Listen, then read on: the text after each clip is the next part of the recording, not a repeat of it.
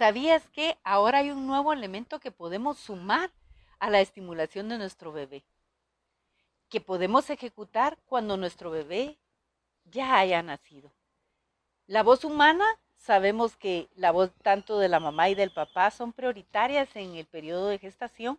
y durante los primeros 12 meses de vida, ya que a través de esa imagen acústica nuestro niño recibe retroalimentación y se vincula y reconoce a sus figuras parentales. Pero el tacto, la mano, tiene una textura diferente para cada persona.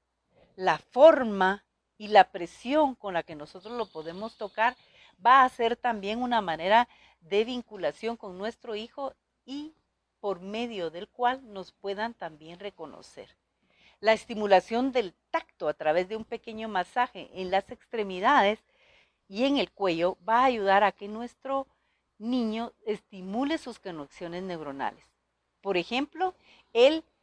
estimular la palma del pie y la parte superior del pie, dedo por dedo en forma circular,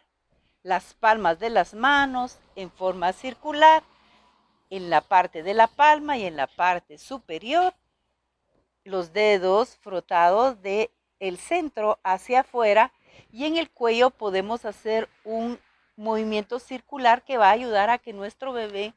cuando nosotros lo estamos cargando, en lugar de arrollarlo en un movimiento eh, repetitivo que no lo lleva nada más que a una especie como de vaivén que creemos que le brinda tranquilidad, pero que a la larga lo que está haciendo es estimulando su corteza cerebral en un ritmo sin sentido, porque no ayuda a la vinculación.